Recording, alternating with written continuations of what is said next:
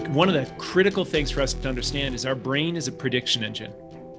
And when we can't predict the outcome based on all of our past experiences, our past experiences are called prior beliefs.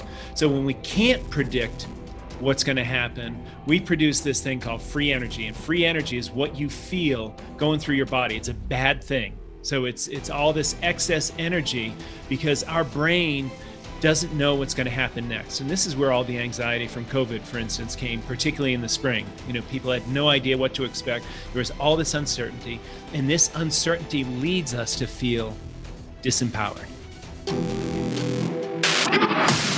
Welcome to the Forging Metal Podcast with your blacksmiths Tara O'Brien and Ron Duran Jr. Come inside and grab your hammer. The fire is hot and ready. It's time to harden up. Let's get to work. The forge is now open. I'm going to start our podcast this week with a little, just a real quick story. When you talk about mental toughness and, all the things that we like to talk about on the on the podcast, and, and being a performance coach myself, you can't talk about those things without first talking about fear. I mean, that is really a a big, you know, maybe an obstacle in a lot of people's lives. And so when I do a lecture with my students at the university, I start the lecture with a question: Has fear ever held you back in your life? And for all the listeners, you guys can play along. Raise your hand if fear has held you back in life. And I think, as you would guess, most hands go up, right? And so I push back a little gently and I say, it's not fear that's held you back. It's your relationship with fear that has held you back. And by the way, I steal that. That's not my original wording. It comes from another author and I forget his name. But, but anyway, it's a relationship with fear that I think holds us back. And, and we're going to dig into that today. It's going to be so fun to to talk to our guests about what that relationship looks like and possibly how you can use fear as fuel.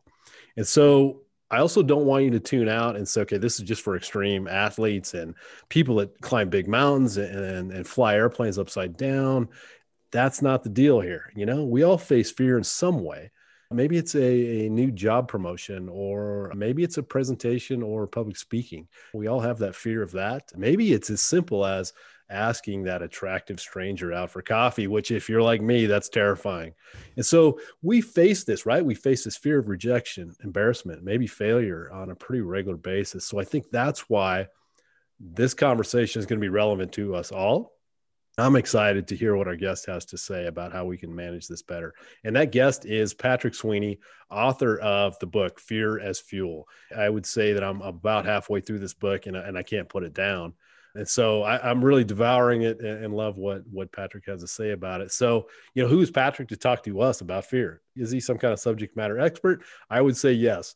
You look at his background and you go, okay, as I like to say, he's done a little field research in this. He knows a little bit about fear, pain, and discomfort. He's he's kind of got a crazy resume of adventure racing, being on the winning team of the 2018 Race Across America.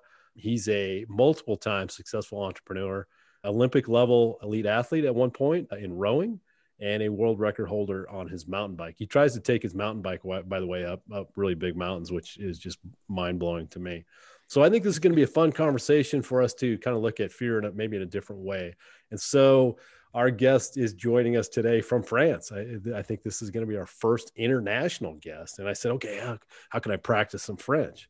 So without further ado, that's the only word I know in French, I guess. Without further ado, welcome to the Forge, Patrick. Merci beaucoup, Ron, and uh, merci beaucoup, Tara. Now there's some real doing? French. There you go. Yeah a little bit. All right. The French people are probably laughing at me now. That's all right. That's all right. Hey, you know, I always say that they they get. I've traveled a little bit internationally, and I think they even if you butcher it, they they like that you make the effort to uh, speak Absolutely. their language. So. Not in Paris, Ron. Not in Paris. this is true. This is true. Oh, where where well, are you at? Just fodder to make fun of you. where are you, Patrick, in, in France? I am in the extreme sports capital of the world, Chamonix, France, which is nice. right at the base of Mont Blanc. So, you mean, uh, isn't it Champagne? No, no, no, Champagne. Champagne's a few hours away. okay, okay. Oh, I'm getting, so I'm jealous! What a great, great area. Oh, yeah, oh, wow, that's amazing. awesome. All right, let's let's start with this. You know, if I were to ask people, you know, what's your definition of fear? I'd probably get a lot of different answers, and I'd probably get a lot of people that really didn't know how to answer that question of what what exactly. I mean, you sense what fear is, but what is it really? And so I think to get on the same page as we start this podcast to talk uh, really a lot about fear. What is, you know, I would say, Patrick, what is what is fear in your mind, and and why is your book called Fear is Fuel? You know, we'll lay a little groundwork there, and then yeah. you know, as I like to ask my students, is fear necessary? I, I, sometimes ask them, would we be better off without it? And so all of those, I know that's a there's several peppered questions in there, but what what would you say to all of those, Patrick? Sure, Ron. Well, I think the best way is that fear is the most powerful yet least understood force in our life. And, and just like you said, a lot of people don't even know how to answer that question. But when you create a relationship with fear, you live the most amazing life imaginable. So if your listeners out there, if all your dreams haven't come true, if you, if you think you haven't reached your potential yet, it's probably not because of will or because of skill. It's because of fear. Because fear sets these artificial ceilings on, on what we do or what we think we can do. And then when we start to feel fear, fear isn't an emotion, it's a it's a category of emotions or an emotional response physical response to something that's happening in your brain. And we can talk an awful lot about that but i think the key thing to understand you asked where fear is fuel comes from. I spent most of my life the first 30 years of my life being a complete wimp and i was terrified of everything. The the most uh, petrifying of all was the idea of flying because I saw a plane crash when I was a child and 100 people died at Logan Airport. And that planted the seed of, of terror that grew into a whole tree inside my, my psyche. And up until 30, I had so much guilt and so much shame and and so much fear going on and I never wanted people to know it. So I was always trying to build this this image, this cocoon around me that I was a big tough guy and I wasn't afraid of any, anything. And when it came to, oh, do you want to fly? Do you want to do this exchange program? Do you want to go to this family reunion? Do you want to go to spring break? I'd always come up with some, you know, bullshit excuse about why I couldn't do it. And it was all came down to fear and then at 30 years old we can we can talk about it. And in my 30s some things happened and all of a sudden i faced the ultimate fear. And and when i did and when i created this new relationship with fear my entire life changed. And what i discovered is as we can get into in the podcast is all of your dreams are on the other side of fear and you'll never realize that until you start to take fear you start to recognize it embrace it and then run towards it. And it, it sounds crazy if you're sitting at home and you know you're thinking about that that good looking guy at the gym or that you know that speech that you want to make or the presentation you have to do at work. But i i promise everyone who's listening if you create a relationship with fear and you embrace fear you will find that your life changes dramatically well, let me ask you because you know you brought it up in your 30s, you had a near death experience with leukemia, and that's what you're talking about. Yeah. Does it take a near death experience, do you think, to switch your relationship with fear and build a positive relationship? Or do you think, uh, you know, can other people do that in other ways?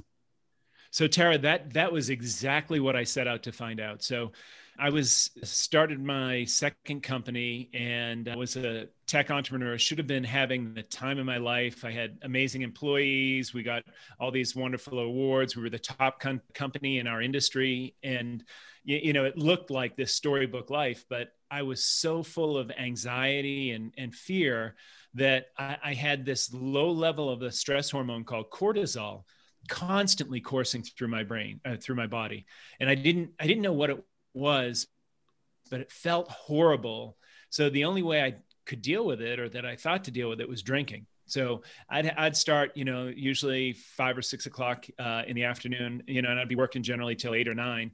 And then I'd go out to some venture capital event or networking event. And by the time I rolled home at 12:30 or 1 o'clock at night, I'd, I would have had six or seven beers. And this is every day and probably twice that on the weekends. And so this low level of cortisol, this anxiety and and all this drinking, you know, of course, I'd have to wake up at like five o'clock in the morning to go sweat it out because that whole Irish Catholic guilt thing. so, right. so, you know, I was getting hardly any sleep, just abusing my body. And, and not surprisingly, that lifestyle led, yeah, I firmly believe that led to me getting the leukemia.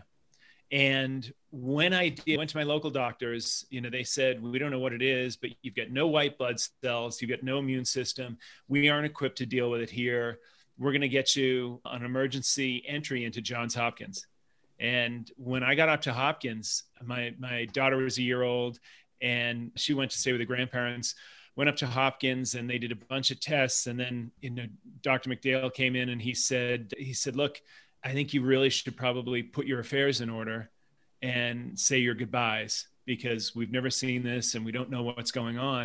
And it was at that point when I thought, holy shit, I'm about to die. And I looked back on my life and all I th- felt was just this gnawing sense of regret mm. and and I felt I felt like I wasted and I had so many amazing opportunities and you know with with companies with athletics with you know the the incredible things that I never took advantage of because of fear and I saw them all when I thought I was dying. And, and I had an operation. And after the operation, I actually thought there was a moment, it was like that poltergeist moment, right? Everything sort of went black and staticky. I, I didn't hear the little voice saying, stay away from the light, Carol Anne. but, but, but everything else happened. And, and it was at that point when I, I said, if I ever get out of here, so, by the way, I forgot to mention my wife at the time was six months pregnant. Oh my gosh. And, you know, my daughter was at her grandparents' house. And I said, if I ever get out of here, my daughter deserves a guy who's not too afraid to get on a plane and take her to Disney.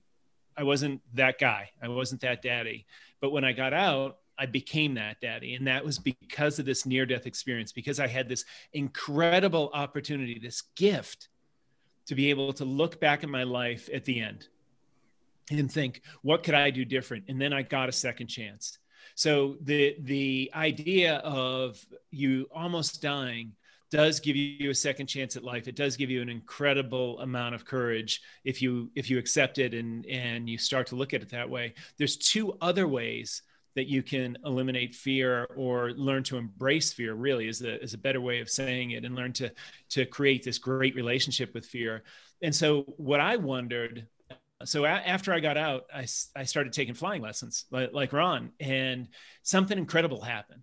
The first lesson, I was terrified. Like I, I peed four times before we even got out to the plane, and and I remember everything in Technicolor HD, like super saturated because when you get in this fearful response we we have we produce this fear cocktail that makes us better able to fight or flee. And so your your senses become better you get more oxygen into your brain. All these physiological changes take place and you're a better capable more highly capable human being.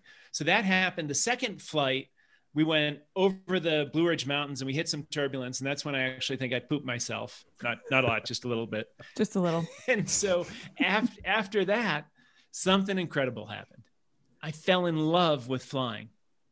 So I got my private license, I got my instrument rating, I got a seaplane license, I went on to get my commercial rating, and like Ron, now I compete in aerobatics, doing exactly what talking about would have just terrified me 15 years ago. And so I wanted to figure out what what the hell happened in my mind. How did that switch get flipped? How did how did that change take place? And I was on a charity bike ride up in Boston and ended up riding for about 70 miles with a neuroscientist from Tufts University. And I explained to him what happened. He said, Come on into my lab. Let me show you what we're doing. And he taught me all about this thing called the amygdala, this little gland in the base of our brain. And I was fascinated. He said, Oh, you should go see what Scott Orr over at Harvard is doing with PTSD. And I went and saw Scott. And Scott said, Oh, you should go see Anna Beyeler at MIT. She's she's shown the relationship between shortcuts and, and valence in our, our brain. Anna said, Oh, you got to talk to Earl Miller in our lab. He's doing all this stuff on attention and working memory. And after three or four of these introductions, I was learning all this amazing stuff about how the brain works. And nobody, no one in mainstream had ever talked about it or put it in ways that people could understand it.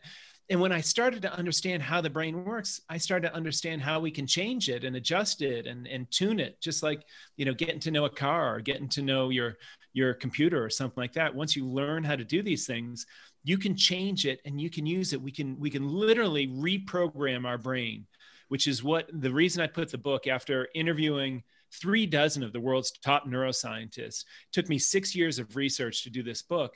But what I've put together is all their research in a way that people can take this two million year old piece of software that we're running on the amygdala and completely reprogram it to serve us better in, in modern days. You know I, am certainly i geek out on neuroscience as well and, and i'm certainly i don't have any degrees in that but but i do teach a class in as my listeners know in neuro leadership where i take you know neuroscience and apply it to leadership. So that is is a fun topic. I want to pause and back up just a little bit because i want really you know tara works with entrepreneurs a lot and i do a little bit as well and and a lot of these entrepreneurs are are they're daydreaming about that millionaire lifestyle that you had in your 30s. I mean, going out to the the parties and and and you talk about flying on private jets and you know all this stuff that you were doing.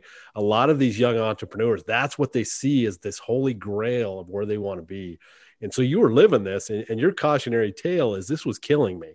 And so I want, yeah. I, you know, I tell my my students and my my clients if you don't pay attention to the signals your body is giving you, it's going to shut you down.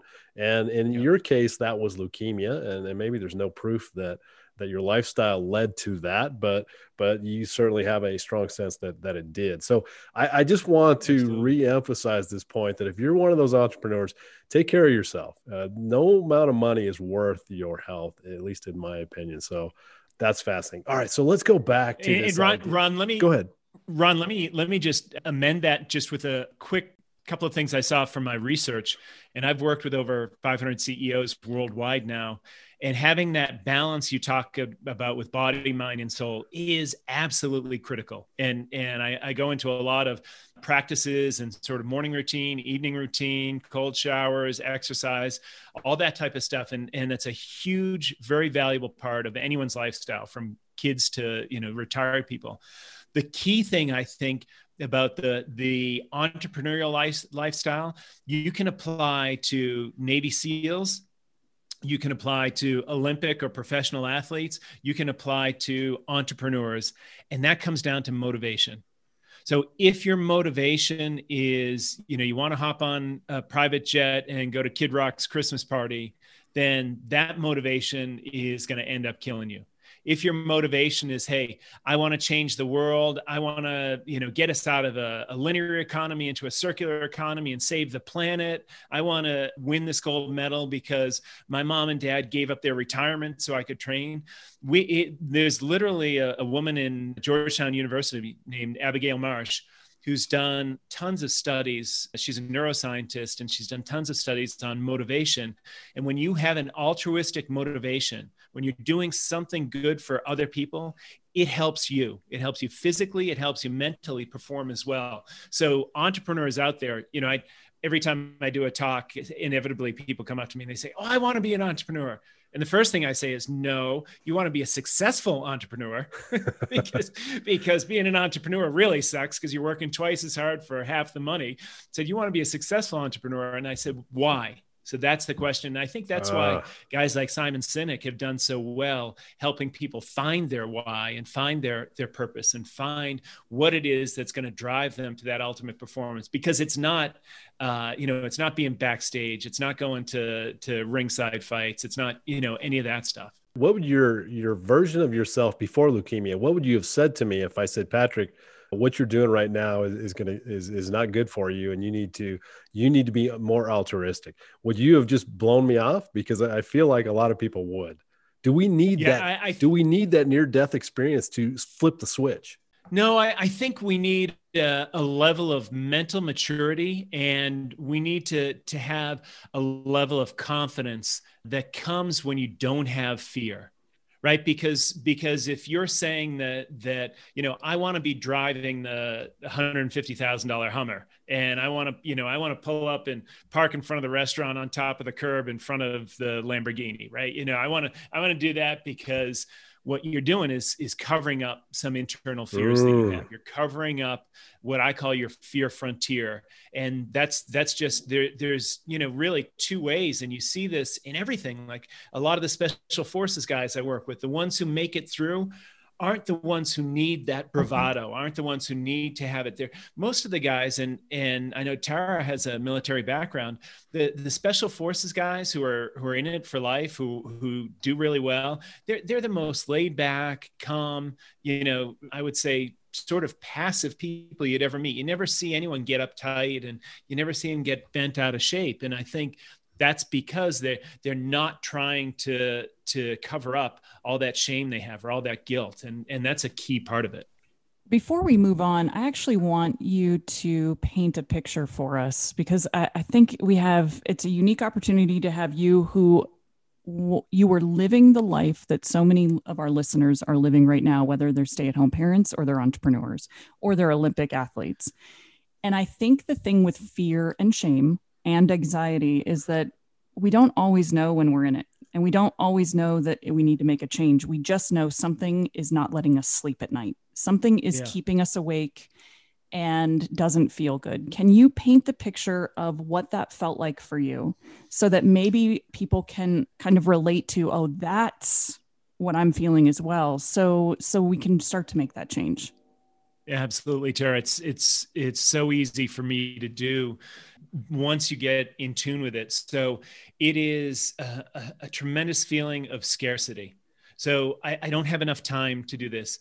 I, I should be focusing on finishing this up, but I've got this call that I have to make. Well, before I do that, you know, this guy left me a message. I, I got to get back to him. Wait a minute, this we've got this product test going on over here. I got to jump in there see how it's going oh my god you know it's it's six o'clock.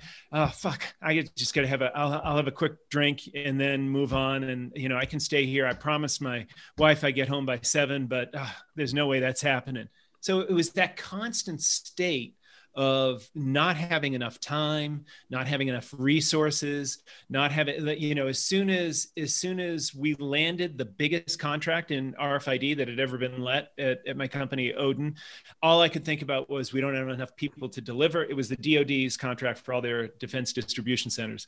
And all i could think of we don't have enough people to deliver. Our software hasn't been tested that well. You know it was it was always fear of the future and it was always a concern for what was going to happen tomorrow or next week or a month from now.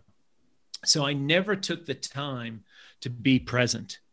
So I never could sit back and, and say, you know, we, would have celebrations when we won big contracts or whatever. But inside my mind, I'm thinking, gosh, is, you know, is that lead developer, is he happy? Because he's been acting a little bit funny. So I'm going to project a horrible movie about him leaving right at crunch time. And, you know, this, this the customer didn't return my call the same day. God is he out talking to other suppliers right? Everything everything was projected to this negative image in the future so it was never about being present or or as you guys have talked about in a number of podcasts it was never about being mindful in in the moment and and that feeling you know i can feel it now talking about it i, I i'm i'm starting to to get that tightness in my chest i'm I'm starting to, to take little short, shallow breaths. And we all have something that I call our fear tells. So when the amygdala activates, the amygdala is that little gland at the base of our brain called the lizard brain. And, and it's it's fully developed at birth. And it creates one of three things fight, flight, or freeze. Now, my, my teenage boys say when they get scared, they fart. So I should tell people it creates fight, flight, freeze, or fart. so, that's the technical definition for it from them. But but when you create that that amygdala hijacking, when something gets you scared and your amygdala activates, it's trying to predict what happens in the future. That's the, the one of the critical things for us to understand is our brain is a prediction engine. And when we can't predict the outcome, based on all of our past experiences. Our past experiences are called prior beliefs. So when we can't predict what's going to happen, we produce this thing called free energy. And free energy is what you feel going through your body. It's a bad thing. So it's it's all this excess energy because our brain doesn't know what's going to happen next. And this is where all the anxiety from COVID, for instance, came, particularly in the spring. You know, people had no idea what to expect. There was all this uncertainty. And this uncertainty leads us to feel disempowered. And when we feel disempowered, that's exactly what I was describing. I felt that all the time. And and so you have cortisol you have dhea you have adrenaline all these things running through your body creating these fear tells. Now a lot of people including me with alcohol get really good at numbing them out. So so we might be feeling there's might be a lot of entrepreneurs who are feeling that stress feeling that anxiety feeling that that lack of time the lack of money the lack of resources feeling that scarcity but they numb it out somehow or another by by drinking by doing drugs by by shopping by sex whatever it is they find some coping mechanism to cover it up and instead that early warning system we have which was originally designed for danger can actually be an early warning system for opportunity. And it can be if we start to recognize when our when our amygdala starts to activate, one of two things can happen. We can either make a decision out of fear because we want to get get away from it, or we can make a decision out of opportunity. Every decision we make in our life can be boiled down to those two things. Either we make it out of fear or we make it out of opportunity. Most people when they feel that fear those fear tells when they feel that changes when they start to breathe heavy when you when you start to get your jaw tight or butterflies in your stomach we think oh my god i got to run away to safety. I got to go back to my cave because that's what we were designed to do when just the opposite is true. What you're seeing is the path to the garden of eden. But because it's uncertain and we don't know it we, we shy away from it. So so feeling that feeling can be our opening for opportunity. Tell me how you do it. When you hit that when you hit that that fear and that feeling because you're very familiar with it how do you make yeah. the switch to opportunity so, so that the base method that I talk about in my book is really how I've boiled it down to an easy to remember. I've, I've got 10 different things that, that we go through in the book, but the critical one and the one that I teach everyone right off the bat is the BASE methodology. And it's an acronym B A S E. And the first B is breathing. And the breathing that I teach is called a four by four. So you breathe in for a count of four you hold it for a count of four, and then you let it out for a count of four. Then you hold it out for a count of four, and then back in.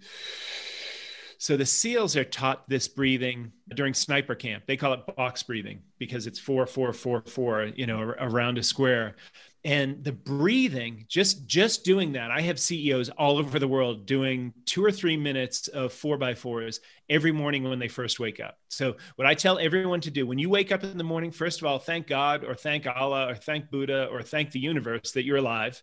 Have a little moment of gratitude and then do three or four minutes of four by fours. Just just that breathing and literally within the first week, neuroscience has proven that's going to change the cellular structure of your brain. And, and when you get to a point where you're stressed and where you have this tons of anxiety, then what's going to happen is you start doing the four by fours. And our brain has two ways of receiving data. And when you start to do a four by four, you're doing what neuroscientists call bottoms up information gathering.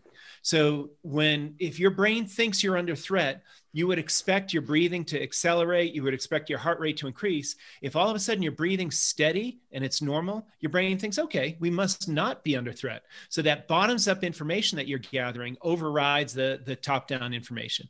So the first thing you do is breathe and that stops the amygdala hijacking.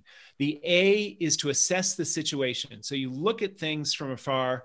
I, I, can talk about the S and the E a little bit more in a minute, but Tara, I'll give you a quick example of literally I, in the book I call it a Ferrari's worth of fear.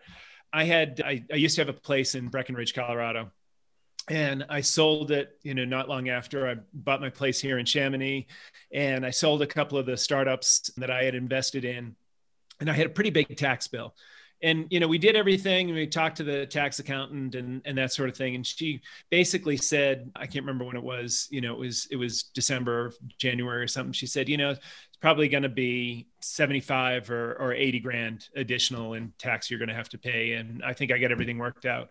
She sent over a pdf and I, I was literally i remember i was driving on my way to the gym. She sent over a pdf it said tax return. Sorry about the bad news and, and, so so I clicked on it while I was driving, That's which is nice. which which was not a not a good thing to do. Not a good thing. and and uh, she said I had almost a two hundred thousand dollar tax bill, and and I immediately had a amygdala hijacking. I thought, oh, for fuck's sake, I got to get to a bar. I just I got to have a beer and figure out. And so, rather than going to the bar, whiskey. Yeah, exactly. I need a, a boilermaker. so, rather than go to the bar, I pulled over to the side of the road. I literally closed my eyes and I started breathing. And I started looking at the situation. I just pretended that that I'm watching a movie and when we watch a movie, our brain kicks into action and we try to predict the outcome of everything that's going to happen. That's why movies are fun because there's, you know, the, there's surprises and there's low, you know, low risk outcomes. It's why we don't want to know the score of a game that already happened if we're going to rewatch the replay, right? All, all these things are from a neuroscience perspective called novelty or, or surprise. And so I pulled over, I did the breathing, and I thought, you know what? I've invested in 50 startups and at least 15 or 20 have gone out of business over the past two or three years. And i never did anything about it. I you know wish the entrepreneurs well and that was it. And i thought i could take those write-offs. So i called up my accountant and i said i said hey listen i've got you know this this company this company that company these all went out of business. Here's how much i invested. What can we do? And she said well do you have stock certificates and do you have their dissolution documents? And i said yeah i'm sure i can find all that. So spent the night going through those documents got it to her the next day, cut the tax bill by about 125 grand. Wow. And so the old me would have been the one running to the bar bitching and moaning about you know what a victim I was. My my my accountant, fuck's sake, she told me it was going to be you know hundred thousand dollars. It turned out to be two hundred and fifty thousand dollars. She's useless. I'll get rid of her. You know, I would have been the victim mentality but instead taking that fear and saying you know i'm really afraid because we're going to do this renovation on the house and the, you know this is can't afford to pay this cash blah blah blah. I sat back i did the base methodology and i, I worked through it and it turned into a great opportunity. You know i used those write-offs i didn't have i got out of that tax bill. And that's that kind of stuff happens to me all the time tara because when i feel that amygdala activation I, I know there's an opportunity here. If if I just take the time and and I can reset that again that 2 million year old software there's something uncertain happening.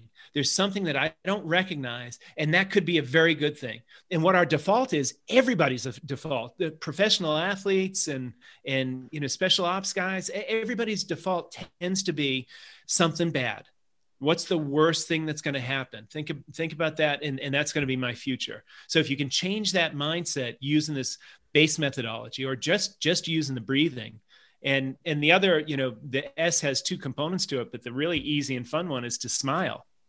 So so this study at emory university found they had two groups of kids. They had like a thousand kids and they split them in two groups to watch horror movies. One group they gave a chopstick and they said, clamp it in your teeth like that.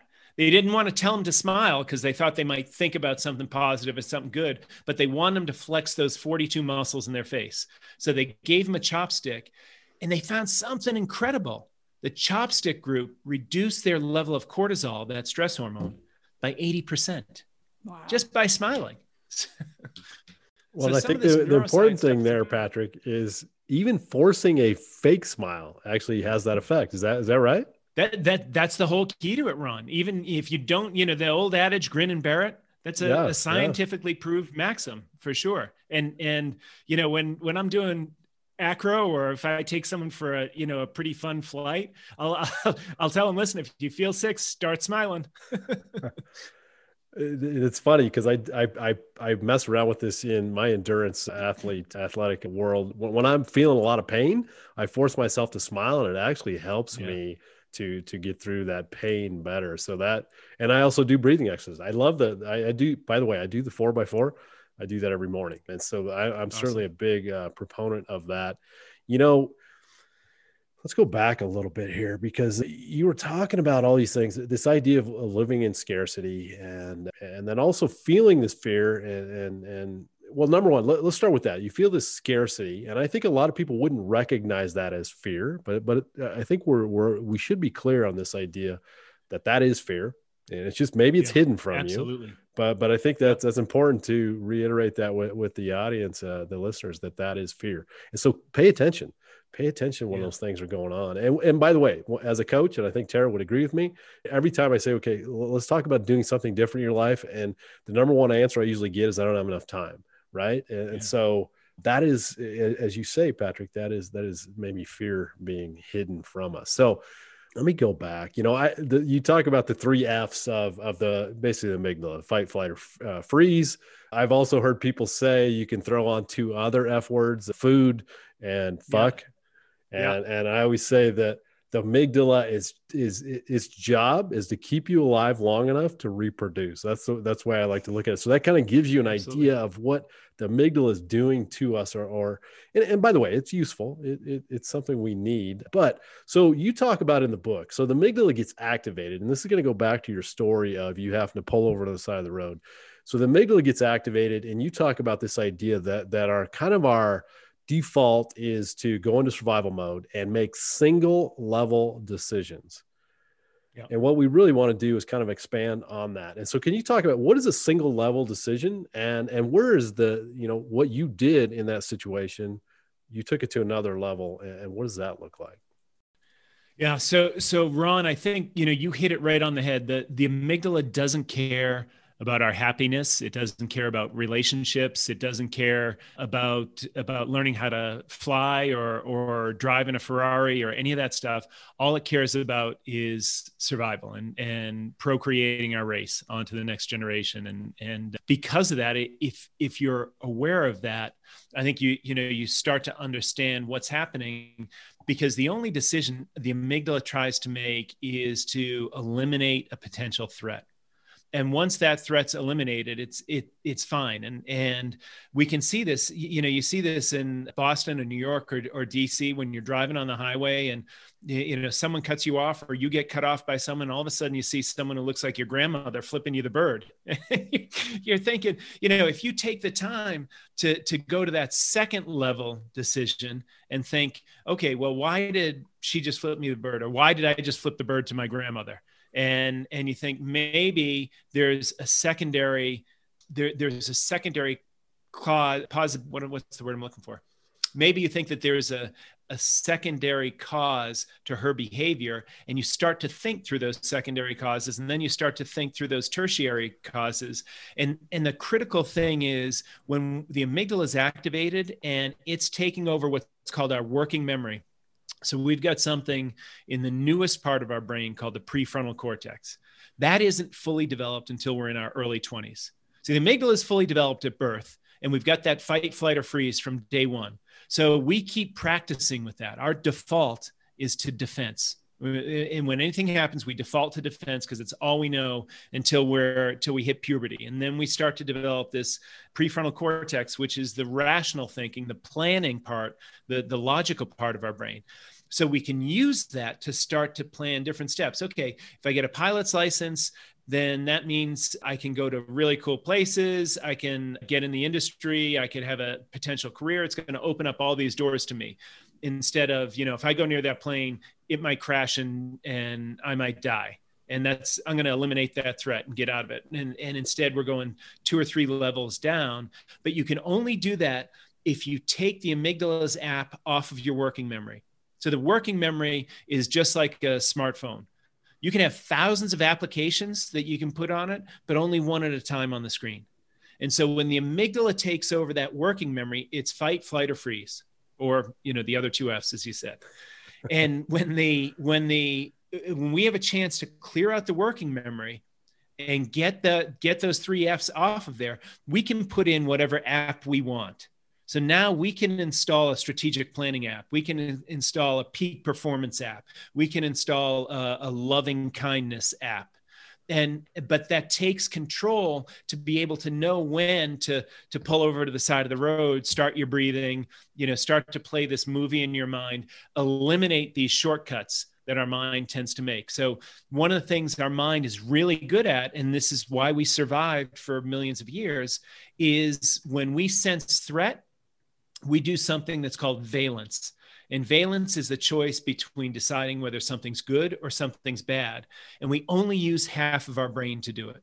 So when we see someone who looks like we want to mate with and procreate because they're part of our tribe, but our our genetic differences are good enough so we won't have you know screwed up offspring, then that takes the shortcut to the right or sorry, to the left side of our brain, and we think it's good. When we see someone who's not from our tribe who might try to kill us and might try to steal our food or our women, then that goes to the right, the left side of our brain and is bad. So we we have this valence that we split in between and we only use one hemisphere, half of our brain to do that. So we're literally using half of our processing power when we make these split second survival decisions.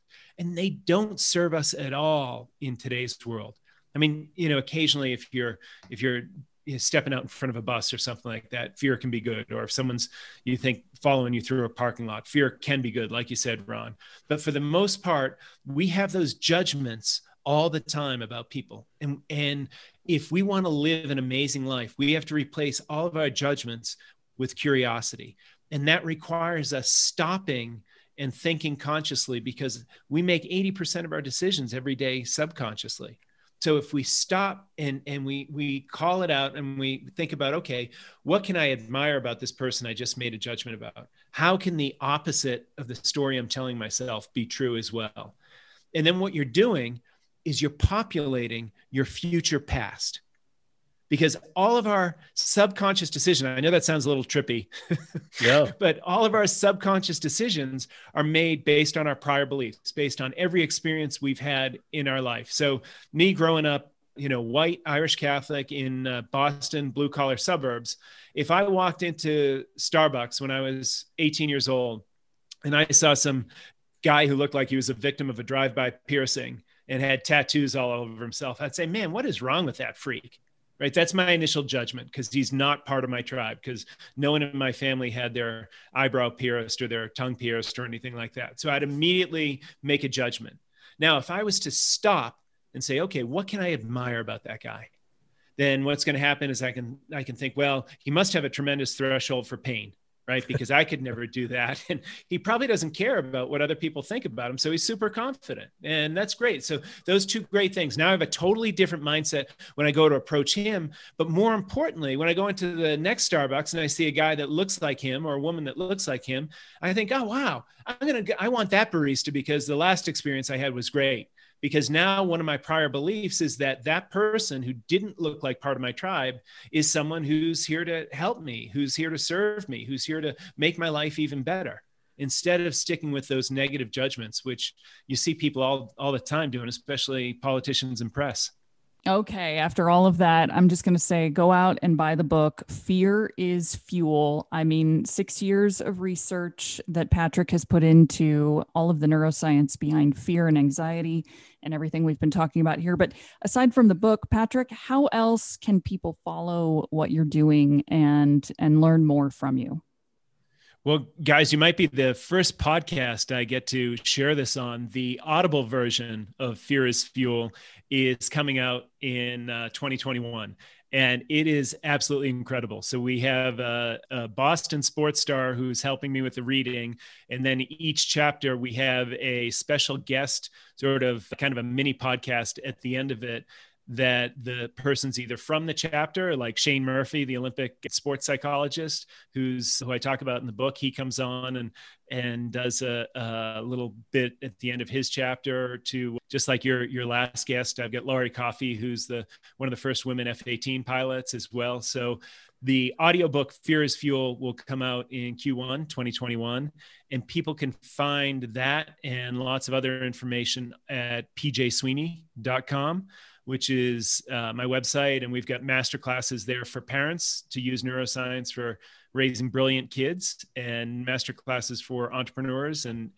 and athletes as well. So they can also follow me on Instagram, the Fear Guru, or Twitter at PJ Sweeney. That's great. We'll have, by the way, well, as always, we'll have that all that in the show notes. Uh, and I, what a great, uh, great idea, Patrick, of, of doing an audiobook where you throw in you know some some interviews some podcast style interviews. I, I don't think i've ever seen an audiobook that's done that and I'm, I'm thinking to myself wow that's kind of a that's kind of a cool gig.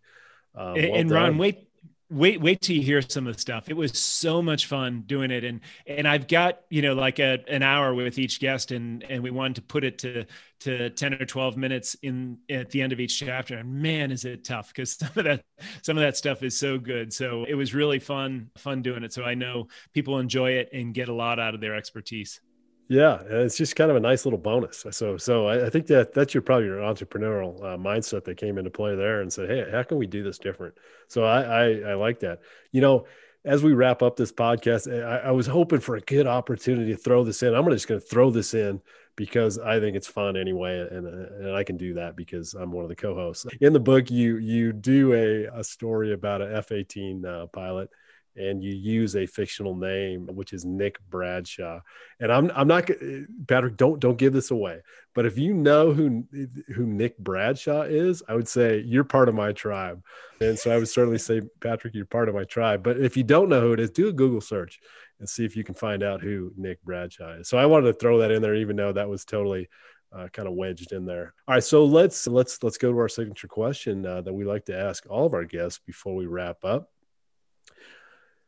Patrick, you know how if you if you were to give some advice, and, I would say start with going out and getting your book. I again, I'm really enjoying it, and so I think that's a good start. But but let's let's let's come away with this with something we can use.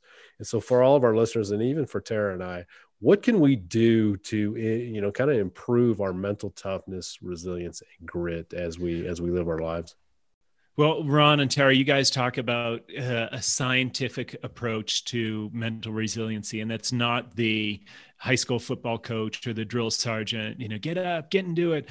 That's it's something that should be accessible for all. And I'll I'll give you two things that I'll end with. One is my email signature, which you guys have seen already, and that is Memento Mori, and that's uh, Latin for remember your death. And I think if you are making a big decision and you say to yourself, if I die tomorrow, what would I do in this situation? If I knew tomorrow I'm going to die, would I blow off my kids' hockey practice tonight, or would I actually go and and watch him play and see how he's doing and finish up that report, you know, after he goes to bed? And it's a pretty easy decision in a lot of instances. And so i was fortunate enough to have that near death experience that a lot of people missed but i think the memento mori is a great one. And then the other thing and, and you guys have had some guests who've touched on it but i'm not sure it, it, it came across as clearly as i'd like to share it. Visualization is tremendously important. So when you lie in bed as part of your morning practice or before you go to bed, pra- practice visualizing but it's probably not what most people think. And I, I spend a whole chapter in the book talking about this. A lot of people see themselves, they'll visualize winning a gold medal or they'll visualize getting the, the All Star award, they'll visualize that. And in reality, the best visualization for me was always, you know, in rowing, I rowed the single shell, was always when I hit a buoy or uh, a coach's launch, you know, was was going down the course on the other side, and the wake set me off, or someone took a big move, and all of a sudden I'm in third or fourth place, and it was always visualizing something negative, something really bad, and, and about to happen, and then seeing the different ways that you can recover from that. So a lot of people who visualize just this great stuff happening, they're not planting into their prior beliefs. They're not planting that element of surprise, which is what causes fear and what sends us off our game. But when it does happen, if you visualized it, it's the same to our brain as if it actually happened. So when you, you know, when you get, when you hit that batter in the, you know, in the eighth inning and, and he takes first base, all of a sudden you say, okay, well, I visualized that. I'm going to strike out uh, the next three guys or, or, or, whatever your sport happens to be or your business happens to be. So I think the key thing to add to the visualization is that you think about all the negative stuff and then you see and you play and you craft ways around it because when that happens you won't be hit with that surprise and that works in every part of life so if you imagine a big tax bill or if you imagine you know covid keeping you out of work for 6 months and you see how you respond to it then when it happens i think I think people will be surprised at how well our brain comes up with really creative solutions and can connect a lot of dots we never thought possible. Thanks for joining us this week. If you enjoyed the podcast, please tell all your friends. If you didn't, Let's just forget this happened and we'll try again next week. Until then, join the revolution to forge metal and connect with us on social media.